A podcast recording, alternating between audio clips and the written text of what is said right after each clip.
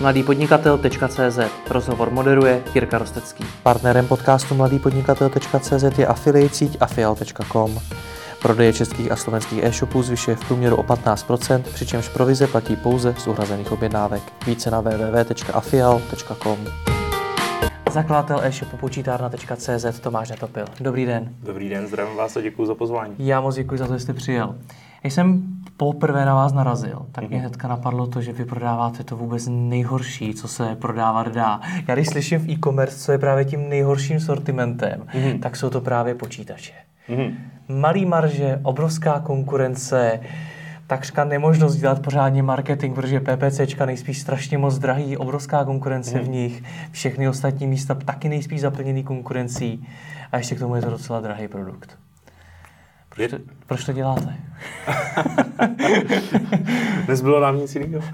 Opravdu? Ne, ne samozřejmě. Eh, je to, je to výzva v elektronice vždycky, samozřejmě je to, je to hodně, hodně podobné tomu, co říkáte, ale my jsme trošku atypický e-shop, nejsme úplně stejní jako Alza, CZC a podobně, takže eh, jednotlivé aspekty tady toho, co jste říkal, ať už je to PNOčko v eh, PPCčkách, nějaké náklady, marže, problémovost, kterou vlastně sebou ta elektronika nese, tak máme trošku, trošku jiné vlastně, takže, takže není to úplně všechno, k tomu se asi dostaneme.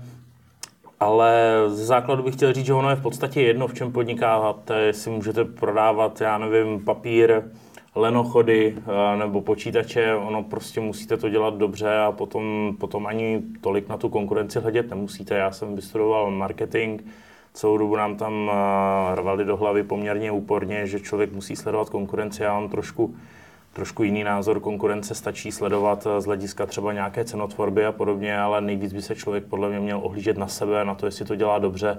A potom ono už samo vlastně jste lepší třeba než ta konkurence, když to děláte dobře. Takže hmm. prosadit se podle mě dá všude a tohle nás baví, tak to děláme. Hmm. Pojďme vás představit. Vy už jste hmm. to zmínil, že nejste stejní jako Alza, CZC a podobně. Tak v čem hmm. se lišíte? Uh, my prodáváme uh, elektroniku, specializujeme se na notebooky, počítače, uh, parciálně děláme i telefony. A jsme hodně odlišní v tom, že v podstatě nové zboží u nás tvoří dejme tomu 1%, 2% vlastně toho, toho skladu. Specializujeme se na předváděcí a repasovanou techniku, kdy vlastně spolupracujeme přímo s výrobci a potom vlastně s leasingovými společnostmi a pouštíme do světa takovou krátkodobě vlastně použitou techniku, což má své, své různé aspekty a je to trošku jiné, než kdybyste prodávali úplně nové zboží. Pojďme raději vysvětlit, co to je předváděcí a co to je repasované. Perfektní, s tím určitě bychom měli začít. Takže uh, hlavní vlastně dvě kategorie zboží jsou, jak už jsme říkali, repasované předváděcí. Předváděcí zboží uh, vlastně dostáváme ve spolupráci s výrobci, kde máme zasmluvněné a oni nám vlastně posílají svoje uh, termín správný je předváděcí zboží, ale ať už je to nadvýroba pro různé zahraniční trhy nebo pro velkoodběratele, kteří, dejme tomu, si objednají na zakázku nějaké množství a je tam nějaká nadvýroba, nějaká rezerva, nebo to neodeberou vůbec a potom vlastně HP, nebo když řeknu teda HP, třeba konkrétně výrobce řeší, co s touto nadvýrobou, tak vlastně tam vstupujeme my jako renew partner, který to odebere a vlastně dál pouští na trh. Potom je to buď ta nadvýroba, a nebo, nebo jsou to vlastně krátkodobé, krátkodobě použité produkty, pár hodin, pár jednotek hodin, maximálně třeba pár, pár, pár dnů, kde oni to použijí pro nějakou interní potřebu, ať už na testování, nebo právě předváděcí od toho odvozen ten název na nějakých veletrzích a podobně. A ta technika samozřejmě už nemůže jít nová do klasické distribuční sítě, není nová, takže nemůže jít do té klasické distribuční sítě pro nové jednotky takže zase to jde k nám a my to vlastně prodáváme, prodáváme pro ně dále. Hmm. To jsou ty předváděcí.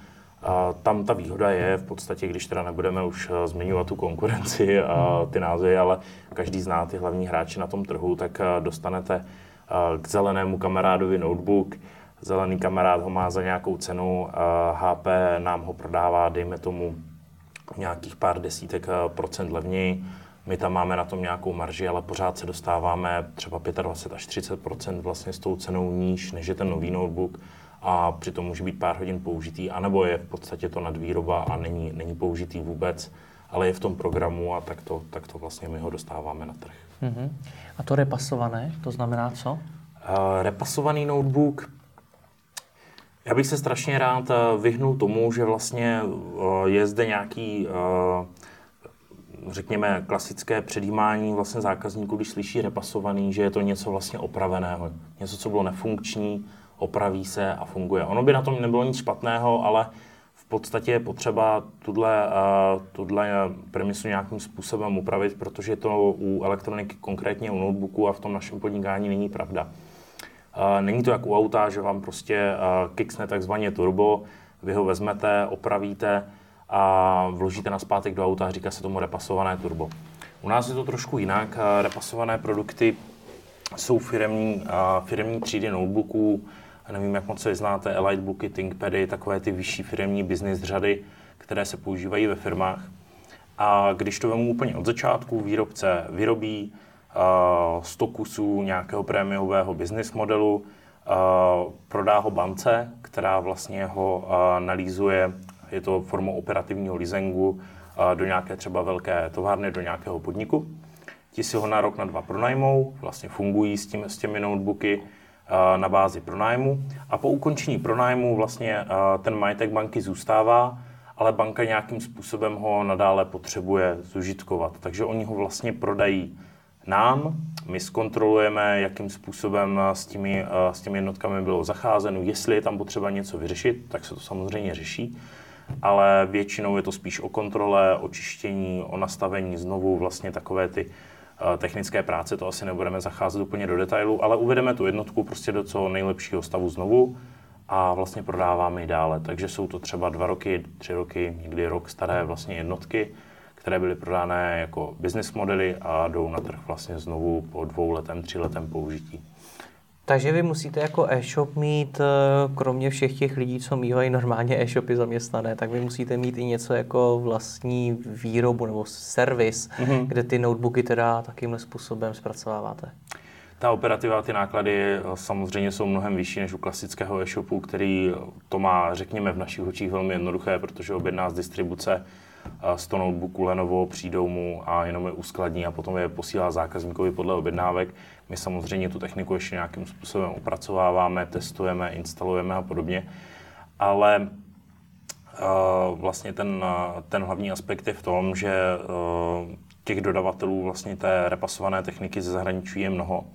A hodně záleží na tom, s kým spolupracujete, jakým způsobem protože můžete, eh, dejme tomu, u nějakých prémiových dodavatelů, které si, eh, které si docela chráníme a máme v České republice, řekl bych, jako jední, tak vlastně dostanete už ten notebook po nějaké kontrole.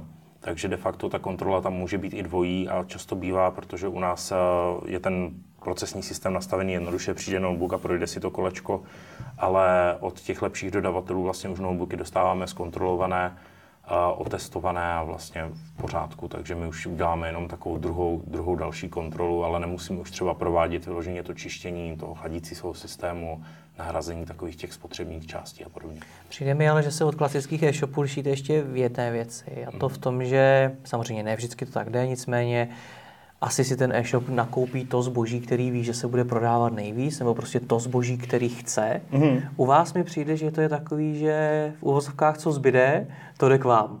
že vy moc velký, velkou kontrolu nad tím, jaký notebooky k vám přijdou, nemáte. Mm-hmm.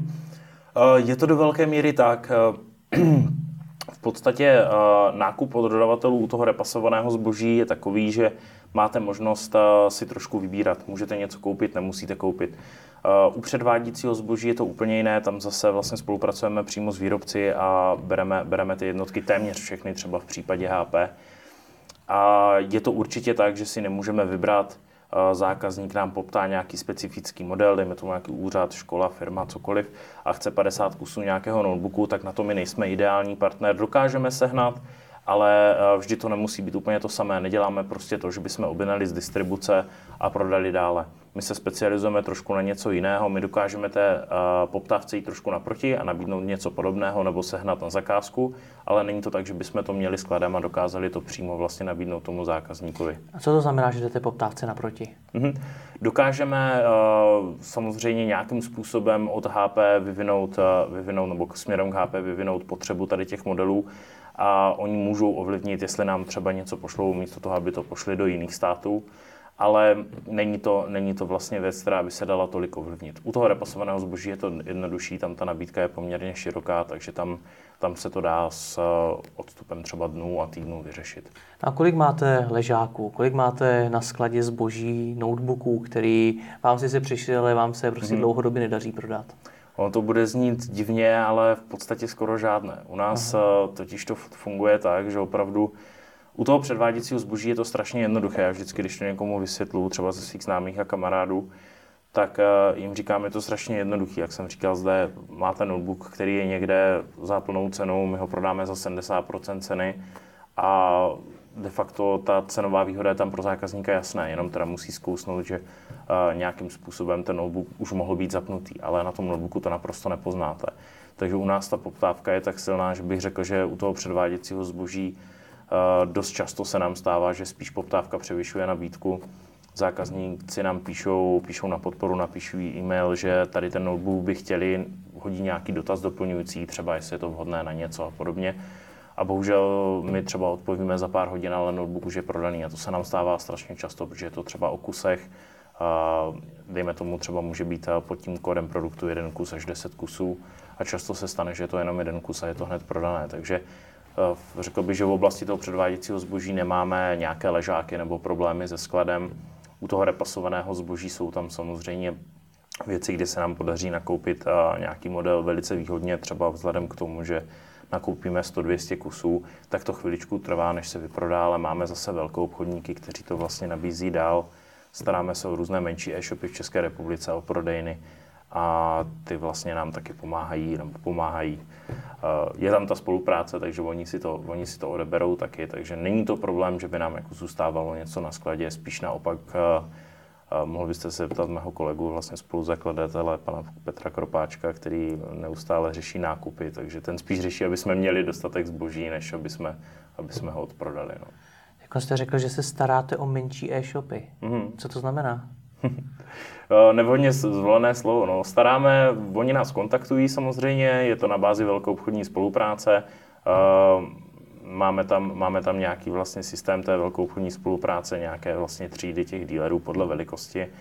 A oni často vlastně buď nemají nějaké, dejme tomu, finanční možnosti nakupovat v tak velkých objemech, ale spíš je to i o těch třeba kontaktech, nedokáží vlastně jako kdyby zpracovat od těch velkých zahraničních firm, nedokáží, nemají nemají, nemají vlastně ty možnosti, jakým způsobem k sobě to zboží dostat, takže fungujeme třeba jako nějaký mezičlánek pro ty další menší obchody, menší e-shopy, kterým vlastně to zboží dále prodáváme v rámci velkou obchodní spolupráce. Já jsem už z toho pochopil, že pro vás je ten velký obchod asi hodně důležitý. Mm-hmm. Dokážete říct, kolik procent obratu dělá?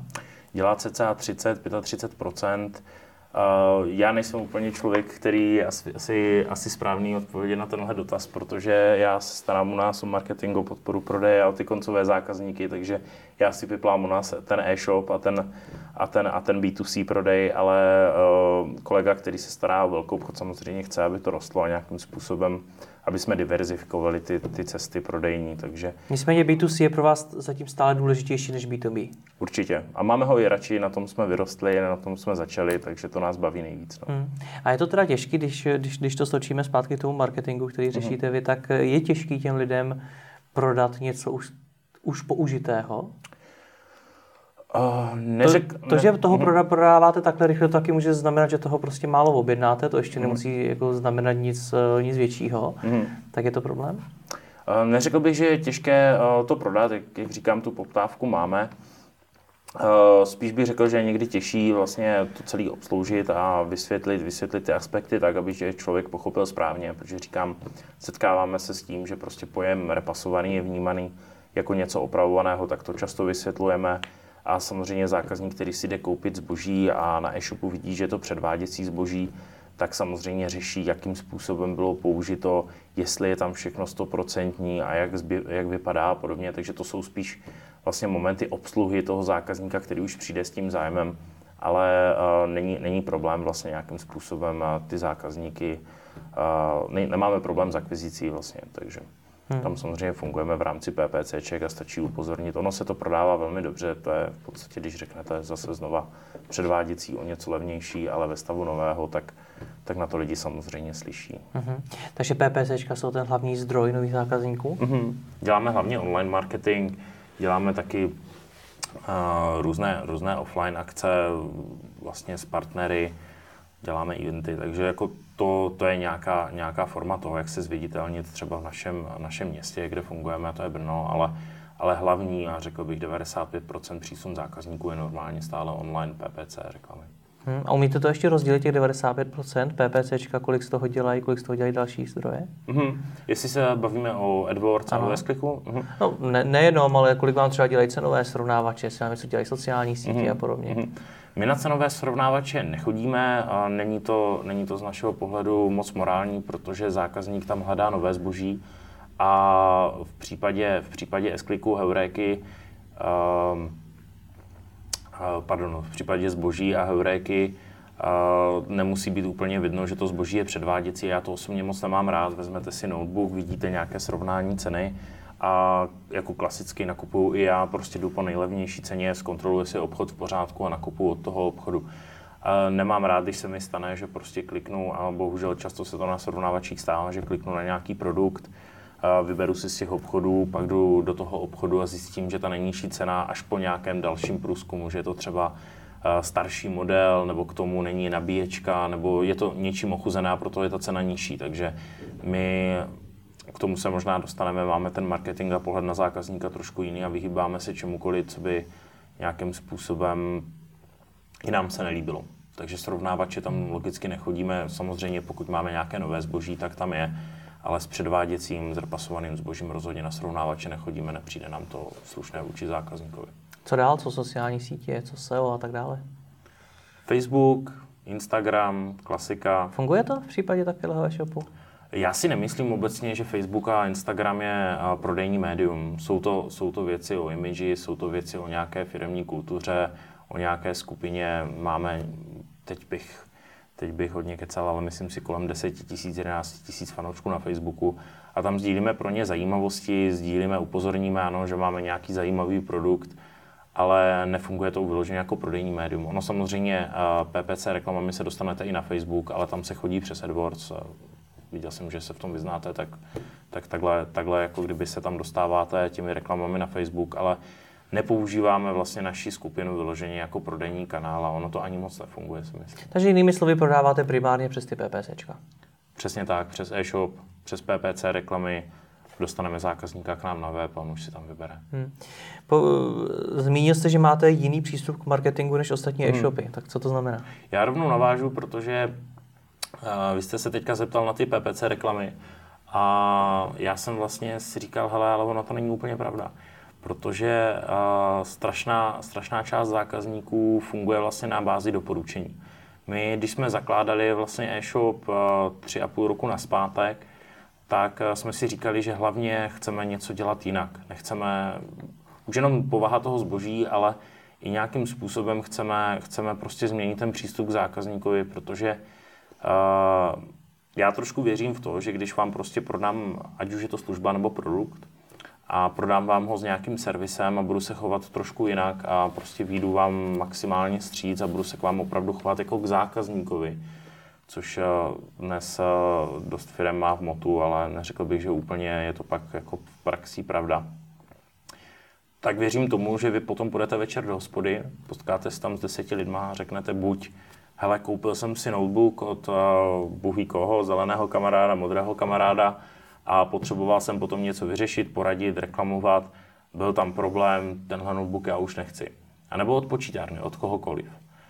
A nebo přijdete do té hospody a řeknete, hele, koupil jsem si notebook za super cenu, poradili mi, ještě mi řekli, že tenhle notebook ne, poradili mi levnější, protože mi stačí a po měsíci jsem potřeboval poradit třeba, jak nainstalovat eh, Office, Word, Excel a prostě mi někdo zavolal a prošel to se mnou a poradil mi s tou instalací, když už by nemusel.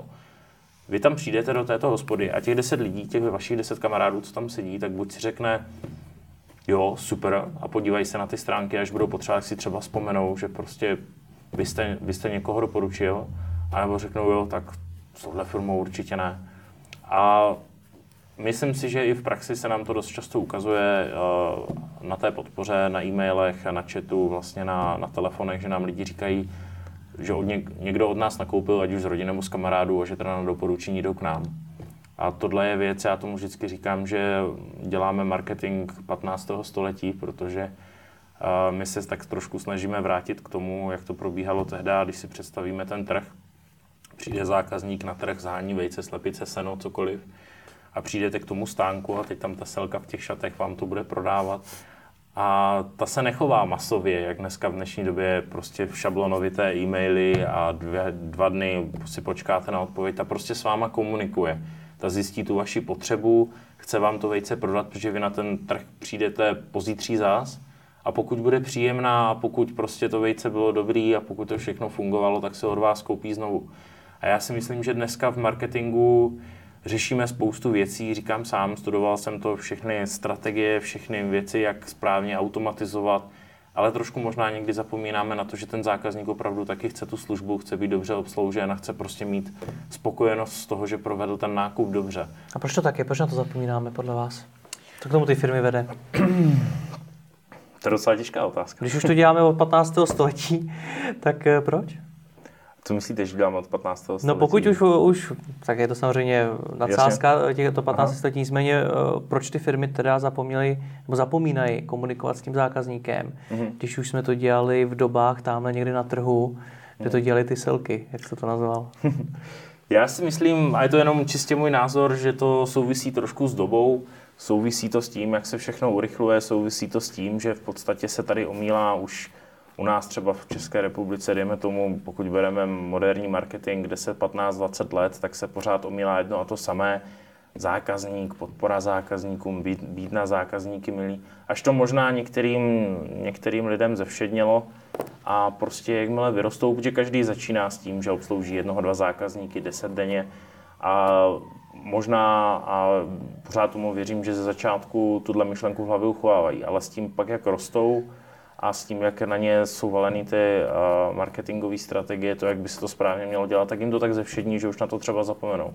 A taky je, taky je princip uh, jasně daný v tom, že když obsloužíte dva zákazníky, tak na to nějakým způsobem čas máte a potom se snažíte optimalizovat, nebo firmy se snaží optimalizovat ty náklady tím, že prostě ten člověk sedí na té podpoře, vyřizuje e-maily a měl by vyřídit co nejvíc požadavků za co nejkratší dobu a hlavně prodat, má tam čísla, a vlastně trošku, trošku to směřuje už potom jiným směrem. A to řízení toho podniku z té výše je kolikrát na ty, na ty konkrétní zaměstnance takové, že se sledují ty čísla, sleduje se, jestli se všechno dělá tak, jak má, ale ten osobní přístup už se tam podle mě vytrácí. Takže jinými slovy jste příliš malý a prodáváte toho příliš málo, takže si to můžete dovolit. A nebo rosteme tak, že si pořád uvědomujeme tohle a klademe to na důraz těm našim zaměstnancům, aby se tak chovali. A jak jste tedy velcí? Jaký máte třeba roční obrat? Kolik vás je?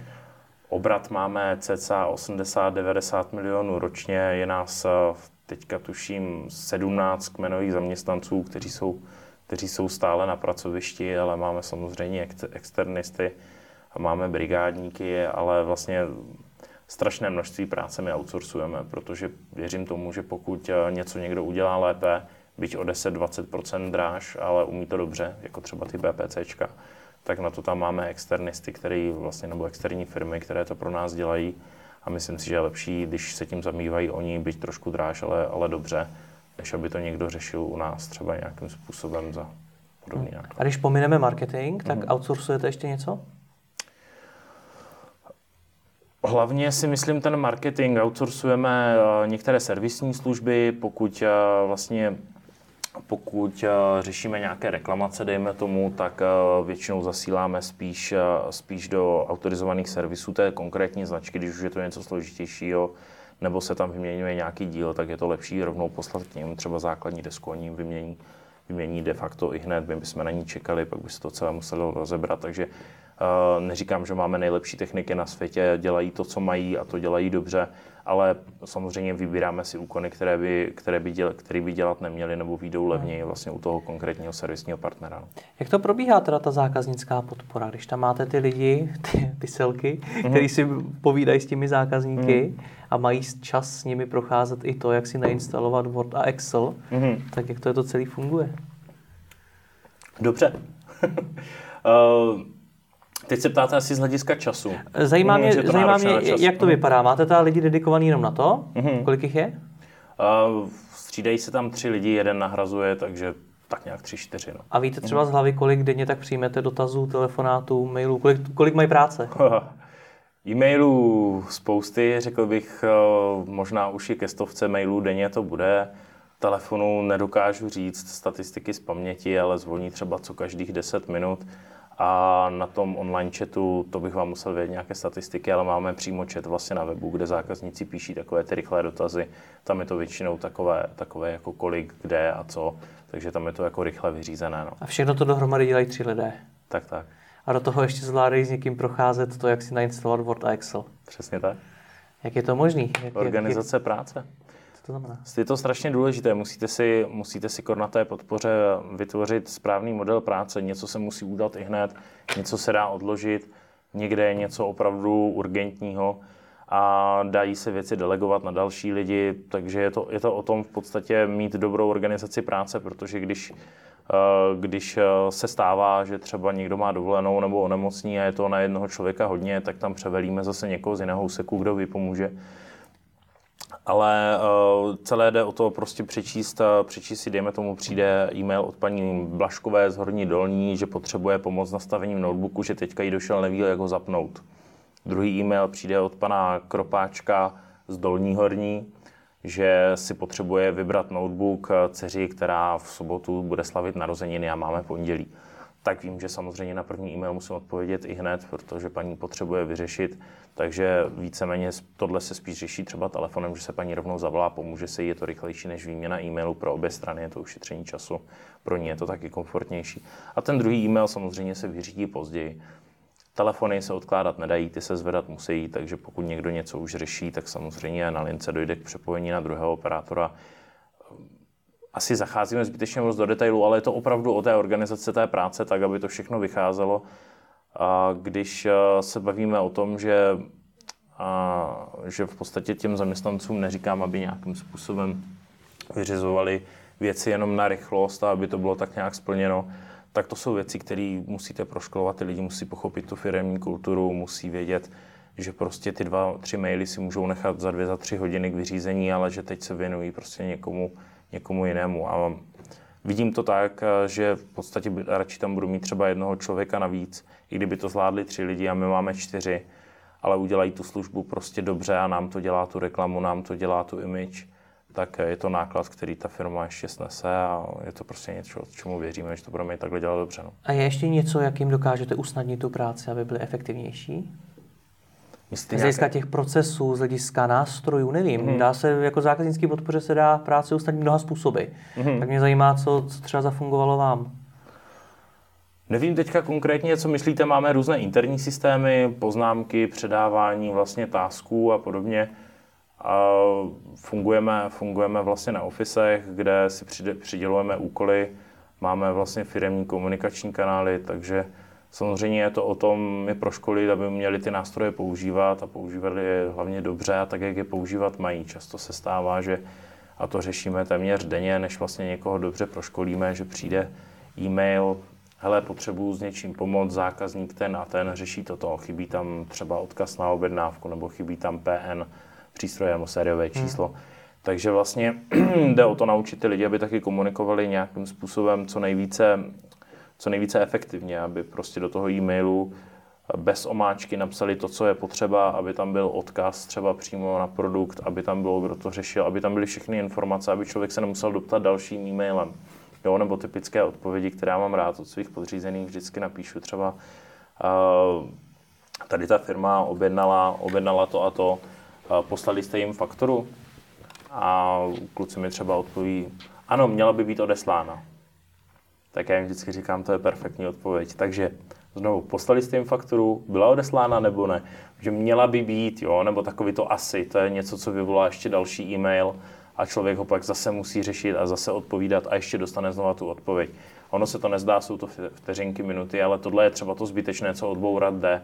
Pokud paní potřebuje poradit s výběrem notebooku pro dceru a je to pro ní náklad, dejme tomu polovina platu, nebo v podstatě velká částka pro, firmní, pro rodinný rozpočet, tak tam považuji za důležitý tomu člověku dobře, dobře poradit, zase, jak jsem říkal, on nás dál doporučí, ale tam ten čas je vhodné investovat, tam je vhodné vysvětlit, co to je za notebook, jak funguje, jestli tam tenhle typ disku, tenhle procesor, jestli ta velikost toho displeje bude dobrá.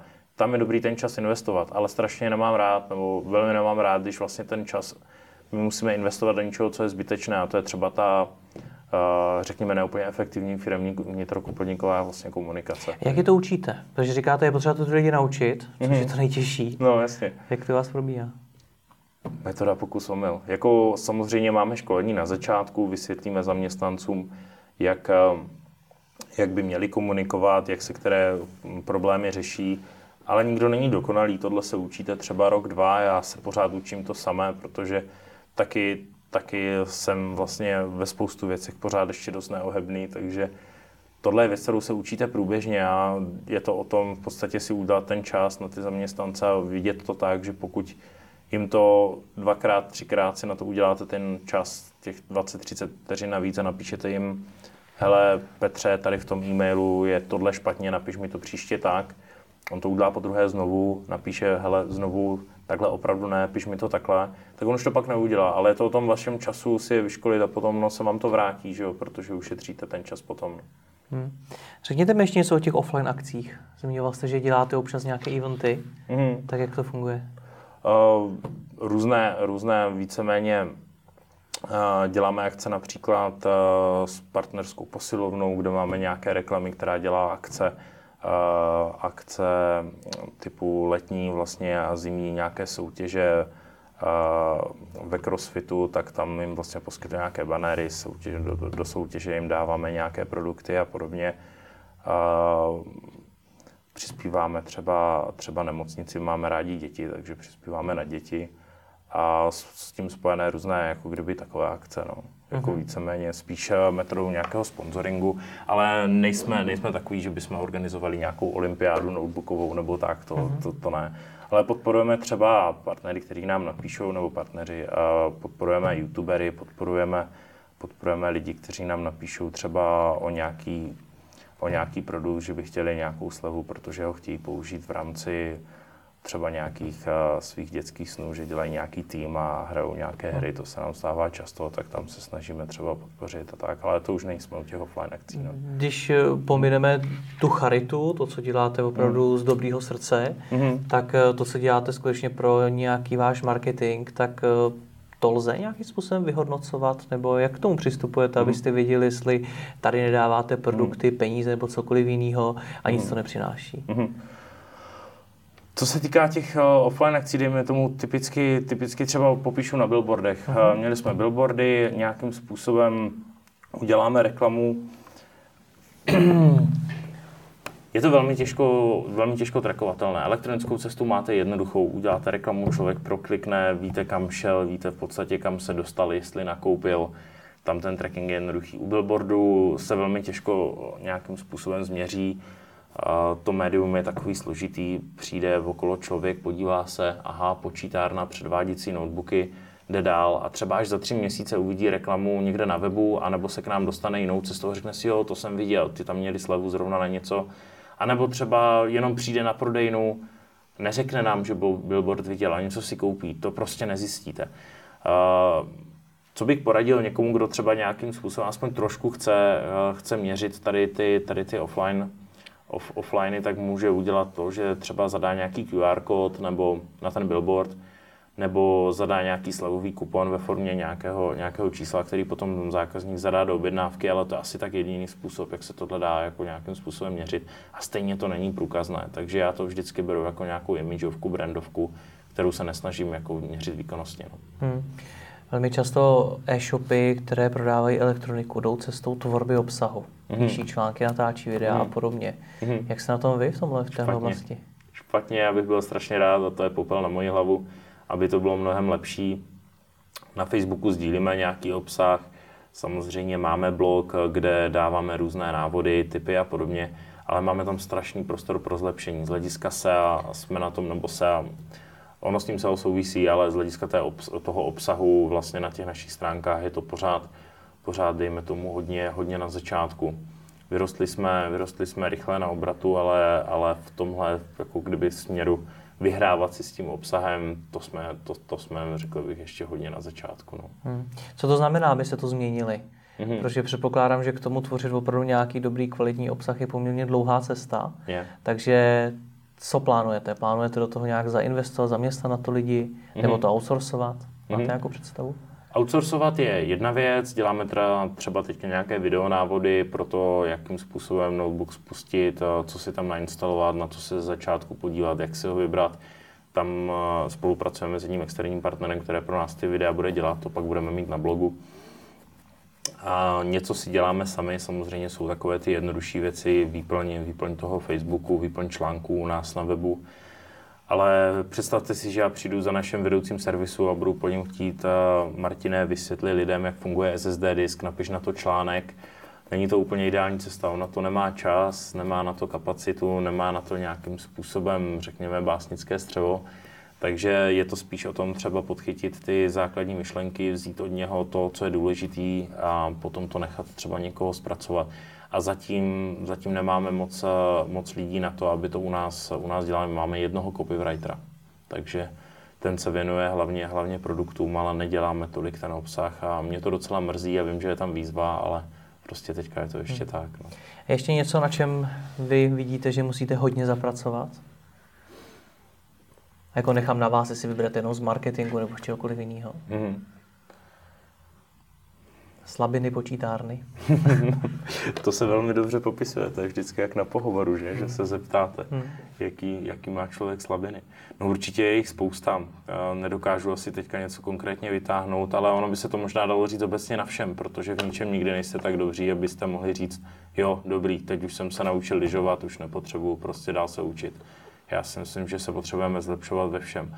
Určitě v tom obsahu, stoprocentně, a strašná výzva pro nás vždycky je a bude ta automatizace. Hmm. Protože pokud eh, nemáte zautomatizované procesy, tak uh, uvalíte strašné množství času do něčeho, co prostě nemusí, nemusí fungovat uh, potom tak efektivně, protože ten člověk by mohl ten čas využít na něco kreativního a ne pořád dělat jenom tu samou operativu dokola. Takže pokud se budeme bavit třeba o výzvě v té automatizaci, tak eh, teďka řešíme, řešíme to, že vlastně výrobce nám pošle nějaký notebook, my už máme nějaký interní systém, který chceme uh, zpracovat do té míry, že vlastně notebook jenom zapojíme, vyčtou se automaticky všechny parametry, uh, zase automaticky to jde přes nějaký generátor, který už je taky hotový a do něho vlastně se nasypou data a ten to dá do e-shopu a vystaví a copywriter udělá jenom check, všechno je v pořádku.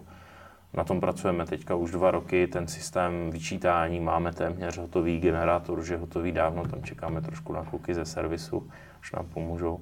Ale jakmile bude tahle fáze hotová, tak my vlastně z eh, procesu, kdy ze začátku jsme fungovali, takže nám došel notebook, člověk ho manuálně musel zkontrolovat, obsat všechny parametry do nějakého systému, poslat kopíkovi, copywriter to přepsal na nějaký text srozumitelný zákazníkovi, vystavil ten produkt na web, což zabralo strašně množství času, tak jakmile bude tohle hotový a už určitý ty části samozřejmě fungují, ale jako celek to ještě propojený není, tak nám to strašně uleví všem. Hmm. Takže automatizace v podstatě tam, kde je to potřeba a tam, tam, kde to nějakým způsobem neovlivní zákazníka, já znovu zopakuju, protože prostě šablony a automatizace zákaznického procesu pro mě nemůže fungovat nikdy, ale uvnitř ty zautomatizovat ty naše interní procesy tak, aby jsme nestráceli čas tím, co v podstatě za nás může udělat stroj, systém nebo, nebo prostě kód na stránkách. Tak se vám daří. Moc vám děkuji za rozhovor. Děkuji taky.